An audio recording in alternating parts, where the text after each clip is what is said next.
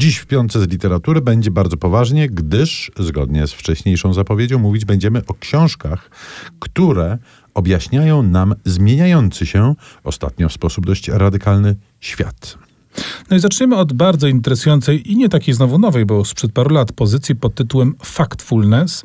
Autorem jest Hans Rosling, współpracownikami jego syn i synowa, a podtytuł tej książki jest bardzo wiele mówiący, bo brzmi Dlaczego świat jest lepszy niż myślimy i jak stereotypy zastąpić rzetelną wiedzą.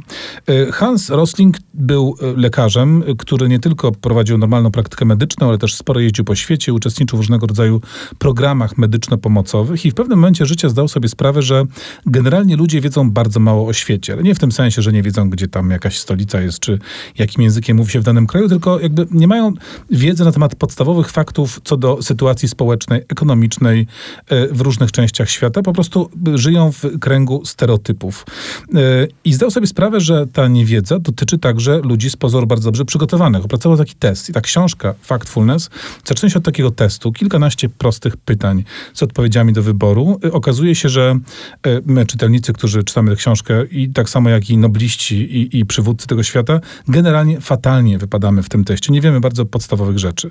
Dlaczego? Dlatego, że mamy tendencję do pesymistycznego oglądu świata, interpretujemy wszystko negatywnie i sądzimy, że jest źle, źle i coraz gorzej. I teraz ta książka w sposób fenomenalny pokazuje po pierwsze, jak rzeczywiście sprawy się mają, ale to jest tylko pewną częścią tego przekazu, bo najważniejsze jest to, że pokazuje również, dlaczego mamy skłonność do wyolbrzymiania tego, co złe i niedostrzegania tego, co dobre. I akurat y, y, media, które wydawałoby się będą tutaj głównymi winnymi, wcale głównymi winnymi nie są. One są po prostu częścią pewnego, pewnego, pewnego układu. Ale to, co jest najważniejsze w tej książce, to to, że Rosling pokazuje nam, co robić, żeby poprawnie interpretować rzeczywistość, żeby widzieć ten świat takim, jakim on jest. Świetna, pouczająca książka, która nie tylko mówi, jak jest, ale też uczy, daje takie narzędzia, bardzo praktyczne narzędzia, które możemy zastosować do przetrawiania i przyswajania wiedzy. Absolutnie y, polecana lektura. Ja myślę, że dla każdego, kto minimalnie interesuje się światem. Kolejna książka na naszej liście też objaśnia świat i opisuje zmianę, która dopiero się zaczyna, która być może i oby jest naszą przyszłością.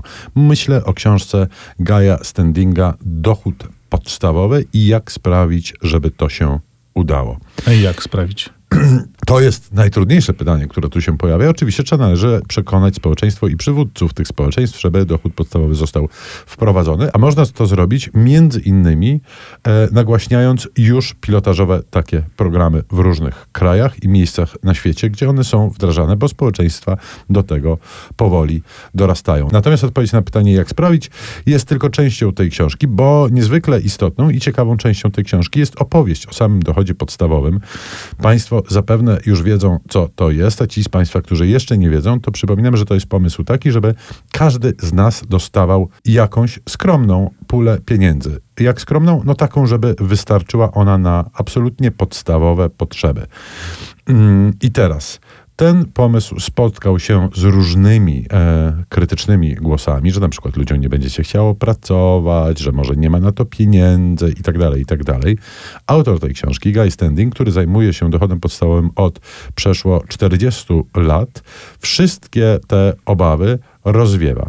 Co więcej, Guy Standing przekonuje nas i robi to skutecznie, bo jak słyszysz, ja jestem już totalnie nawrócony. Tak, widzę, że to już wyciągasz rękę pomysł. po dochód podstawowy. Bardzo proszę, bardzo proszę, już i teraz. Co więcej, Guy Standing twierdzi, że są na to środki. Jednym słowem, jest to jedna z najpopularniejszych i z najnośniejszych idei e, z dziedziny ekonomii i troski o nasze społeczeństwo, idei niezwykle nośnej, która chyba jednak będzie naszą przyszłością. To się okaże, a naszą najbliższą przyszłością jest muzyka z filmu Social Network, kompozycja Trenta Reznora i Attikusa Rossa, która nas naprowadza na temat internetu, a o nim za chwileczkę.